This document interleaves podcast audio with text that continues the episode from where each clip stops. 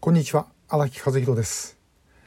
えー、この YouTube をご覧いただいている方々でも学校の先生あの現職および OB の方、えー、とかおられます。で、えー、まあちょっとそういう方々を中心にしたお話学校の教育現場のお話なんですけども、まあ、一応私も教員ではあります。えー、とは言っても大学の教員というのはですねあの本当義務教育の学校あるいはまあ高校の先生なんかと比べるとまあ、あの楽だとは申しませんけどもやっぱりあのかなりいい加減ですよね。えー、高校までの先生っていうのはあのみんな免許いるわけですけどね我々あの大学の教員というのは免許いりませんから、えーまあ、そういう意味ではあのいい加減いい加減っていうと他の人に悪いんですけどね、えー、そういう部分があります。特に私なんかあの研究所の所属なんでですね授業も少ないです、まあ、あの学部の先生方といろいろもやんなきゃいけないこと山ほどあるんですけども我々そういう意味で言うとあの比較的恵まれていると、まあ、せめて罪滅ぼしでですね、えー、拉致のことぐらいやんなきゃいけないということでやってるんですが、まあ、ちょっとそれはともかくとして、えー、この本これあの佐藤幸則先生っておっしゃいます。あのもともとですね、えー、新潟にお住まいでお父さんがあの日銀で横田茂さんとの同僚だったとで妹さんはめぐみさんと同級生だったっていう方なんですね。あのこの、まあ、今中学の立川の中学の先生をされてございますけども佐藤先生の、まあ、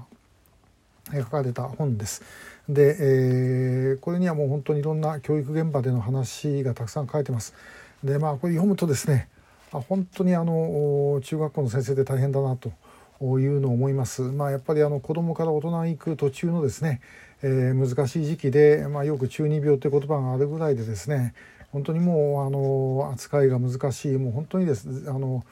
先生が全人格をかけてやらなきゃいけないでも今もう本当に、えー、先生方もいろんなことでですね消耗して、えー、苦労されてるっていうのを聞きますんでね本当にもうそんな中でこのめぐみさんのことで、まあ、生徒たちと共にですね街頭に立ったりとか、まあ、いろんな活動をされたされてるで、まあ、本当にあの横田早紀江さんの信頼も非常に厚い方、えー、なんでですね、まあ、本当にあの、まあ、ありがたいなというふうにあの思います。で、えーまあ、同時に、まあ、この先生の子どもたちまあ、あの一生懸命ですねあのやってくれてるわけなんですけどもやはりそう言ってもこの子たちにそういうものをやらせてるということというのは、まあ、申し訳ないっていう思いも正直言ってあります。我々の時代、まあ、私らが成人になってから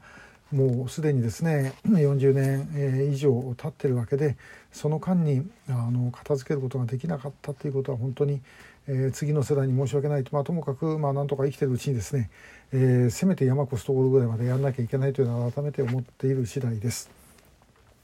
で、えー、まああのもう本当にあの学校の先生それから OB の元教員の方などでですねえ全国で一生懸命やっていただいている方々たくさんおられます。本当機会があったらそういう方々一度こう集まってなんかあのつながりでもできたらいいんじゃないかなっていう感じもするんですけどね、えー、特定失踪者のご家族でもあの山本美穂さんの妹さん森本美沙さんは、えー、あの特別支援学校の先生です。それからまあ失踪者の中で言えばですね辻洋一さんとか、え、高校の先生だった方もおられます。まあ、あのもしこれご覧になって何かあの思われることありましたら、えー、ぜひあのお考えいただければというふうに思います。で、えー、一つまあよく教育現場でですねあの言われることで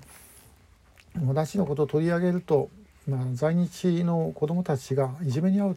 ということを言われる方がおられるんですけどね、えー、在日を一番虐待をしているのは北朝鮮でありそしてその手先が朝鮮送電です。あの北朝鮮という国がなければ帰還事業で渡った、えー、日本人含めて9万3,000人の方々というのはですねあんなひどい目に遭わなくて済んでるんですね。で、えー、差別という意味で言えばまさに金正恩の母親がですね在日であるがゆえに金正恩の誕生日すら出せないというほど激しい差別が北朝鮮で行われていると。北朝鮮という国はどういう国かということを本当だったらば在日の子どもたちにこそ知らせなければいけないんじゃないかなと思いますそれはやはり場合によったらば自分たちを自己否定してしまうことになるんでそこはやっぱり注意は必要ですやはりそれはあのちゃんと一人の個人としてですね大事にしてあげなければいけないんですけどもでもそこで悲劇を作っている主体に対してそれをですねあの間違えて受け止めてはいけない。というふうに思います。もしそれで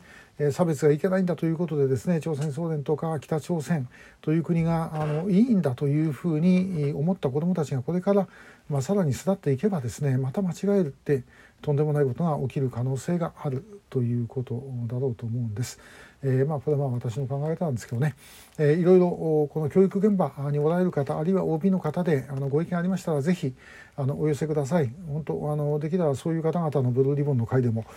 あったらいいんじゃないかと思うぐらいです、えー、今日もありがとうございました。